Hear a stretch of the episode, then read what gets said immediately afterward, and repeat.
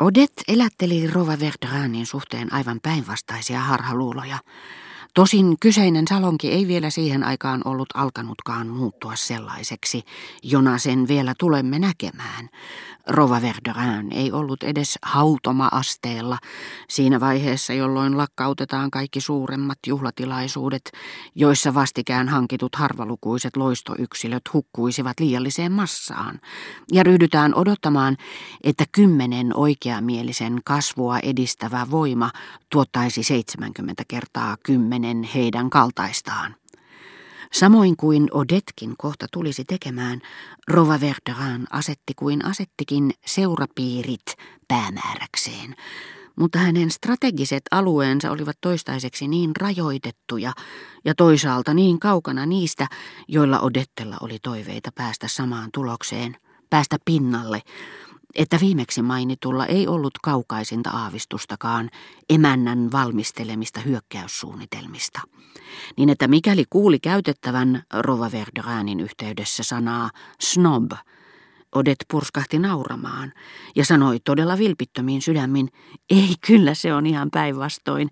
Ensinnäkään hänellä ei ole siihen mahdollisuuksia, hän ei tunne ketään. Ja sen lisäksi on totuuden nimessä myönnettävä, että hän on tyytyväinen sellaisena kuin on. Hän rakastaa keskiviikkojaan ja miehiä, joilla on sana hallussaan.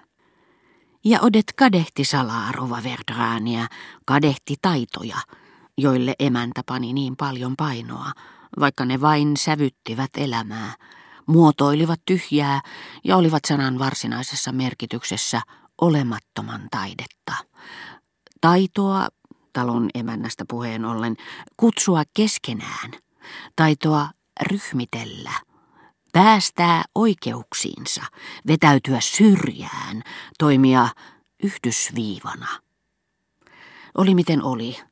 Rouva Swannin ystävättäret häikäistyivät nähdessään hänen luonaan naisen, jota kukaan ei yleensä osannut kuvitella muussa yhteydessä kuin omassa salongissaan, uskollisten kutsuvieraiden ympäröimänä keskellä pienen pientä ryhmää, jota kaikista oli ylen ihmeellistä katsella näin mielikuvituksessaan, pääpiirteittäin ja kokoon puristettuna, yhden ainoan nojatuolin tiloissa, emännän hahmossa, emännän, josta oli tullut vieras lumikolla vuoratun takkinsa lämmössä, untuvaisen kuin ne valkoiset turkikset, joiden koristaman salongin sydämessä Rova Verderään edusti yksin kokonaista salonkia. Kaikkein ujoimmat naisvieraat ryhtyivät hankkimaan poislähtöä pelkästä kohteliaisuudesta ja käyttäen monikkoa, niin kuin on tapana haluttaessa tehdä tiettäväksi toisille, että on viisaampaa olla liikaa rasittamatta ensimmäistä kertaa jalkeilla olevaa toipilasta. He sanoivat, Odet, kyllä meidän nyt täytyy lähteä. Moni kadehti rouva Kotaaria, jota emäntä kutsui etunimeltä. Ryöstänkö teidät täältä mukaani, ehdotti Rova Verderin, joka ei voinut sietää ajatusta, että joku vakituinen jäisi paikan päälle, sen sijaan, että seuraisi häntä.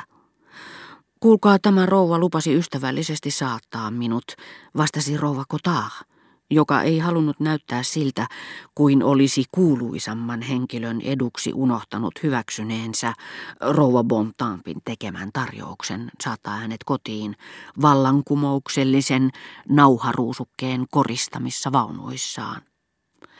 Tunnustan, että olen aivan erityisen kiitollinen niille ystävättärille, jotka suostuvat ottamaan minut vaunuihinsa. Onhan se loistotilaisuus minulle, jolla ei ole omia ajoneuvoja. Sitäkin suuremmalla syyllä, vastasi emäntä, joka ei tohtinut liikoja vastustella, sillä hän tunsi jonkin verran rouva Bontampia ja oli juuri kutsunut tämän keskiviikkoiltoihinsa. Kun te ette ole kotiovellanne täällä, rouva de Gressin luona. Voi taivas, en ikinä pysty sanomaan rouva Swan, Pikkupiirin vähemmän henkevien jäsenten mielihuvituksia oli teeskennellä, etteivät he voineet tottua sanomaan rouva Suon. Oli niin tottunut sanomaan rouva de Gressy, että olin taas vähällä erehtyä. Yksin rouva Verderin ei odettesta puhuessaan ollut vain vähällä erehtyä, vaan erehtyi tahallaan. Eikö teitä odet pelota asua täällä Jumalan selän takana? Teidän sijassanne en tuntisi oloani oikein turvalliseksi illalla kotiin tullessani. Ja ilmakin on niin kostea. Se on varmaan kaikkea muuta kuin hyväksi miehenne ihottumalle. Ei kai täällä sentään ole rottia. Ei tietenkään, hyjolkoon. Sepä hyvä, joku siitä minulle kertoi. Hauska kuulla, ettei siinä ole perää, sillä pelkään niitä niin mielettömästi, etten kyllä olisi tullut teille enää. Näkemiin, kultaseni, pikaisiin näkemiin. Tehän tiedätte, kuinka ihanaa minusta on tavata teitä. Te ette osaa asetella krysanteemeja, hän sanoi pois mennessään, rouva Swannin noustessa saattamaan häntä. Ne ovat japanilaisia kukkia. Ne täytyy ryhmitellä juuri sillä tavalla kuin japanilaisetkin tekevät. En ole samaa mieltä rouva Verderäänin kanssa, vaikka kunnioitankin häntä kaikessa kuin lakia ja profeettoja. Vain teidän luonanne odet näkee näin kauniita krysanteemeja. Niistä on muuten sivumennen sanoin viime aikoina tullut maskuliineja, julisti rouva Kotar, kun ovi oli sulkeutunut emännän jälkeen. Rakas rouva Verderan ei aina ole oikein hyvän tahtoinen, kun on toisten kukkasista kysymys, vastasi rouva Suon lempeästi. Entä kuka teidän suosikkinne on? kysyi rouva Kotar, estääkseen emäntään kohdistuvia moitteita pitkittymästä. Le maître? Tunnustan, että Le Maîtren edessä oli taannoin iso vaaleanpunainen koristepuu, joka sai minut tekemään hullun työn. Mutta hän kieltäytyi kainosti antamasta tarkempia tietoja puun hinnasta.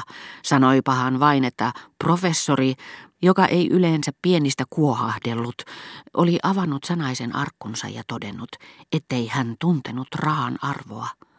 Ei hän toki. Ei minulla ole muita vakituisia kukkakauppiaita kuin De Bac. Ei minullakaan, sanoi Rova Kotar, mutta myönnän, että olen hänelle joskus uskoton La Chommen takia. Ahaa, te petätte häntä Lachommen kanssa. Minäpä kerron sen hänelle, vastasi Odet, joka yritti olla henkevä ja johtaa keskustelua salongissaan, missä tunsi itsensä vapautuneemmaksi kuin pikkupiirissä. Sitä paitsi Lachom alkaa todellakin olla liian kallis. Hänen hintansa ovat mielettömiä. Tiedättekö mitä? Hän lisäsi nauraen. Minusta hänen hintansa ovat siveettömiä. Sillä välin Rova Bonton, joka oli sanonut sata kertaa, ettei halunnut käydä Verdrääneillä ihastuksissaan keskiviikkoiltoihin saamastaan kutsusta, laskeskeli itsekseen, kuinka voisi osallistua mahdollisimman moniin niistä. Hän ei tiennyt, että Rova Verderään ei olisi suonut kenenkään jäävän pois yhdestäkään. Toisaalta hän kuului niihin vähemmän tavoiteltuihin vieraisiin, jotka saatuaan kutsun jonkun perheen emännän sarjoihin, eivät käy niissä niin kuin ne, jotka tietävät tuottavansa mielihyvää aina kun heillä on halua ja tilaisuus lähteä vierailulle. Päinvastoin he jäävät pois esimerkiksi ensimmäisestä ja kolmannesta illanvietosta, kuvitellen, että heidän poissaolonsa huomataan, ja päättävät osallistua vain toiseen ja neljänteen. Elleivät he sitten kuultuaan tietolähteiltään kolmannesta odotettavan aivan erityisen loistelijasta seuraakin päinvastaista järjestystä ja uskottele, etteivät he ikävä kyllä viime kerralla olleet vapaita.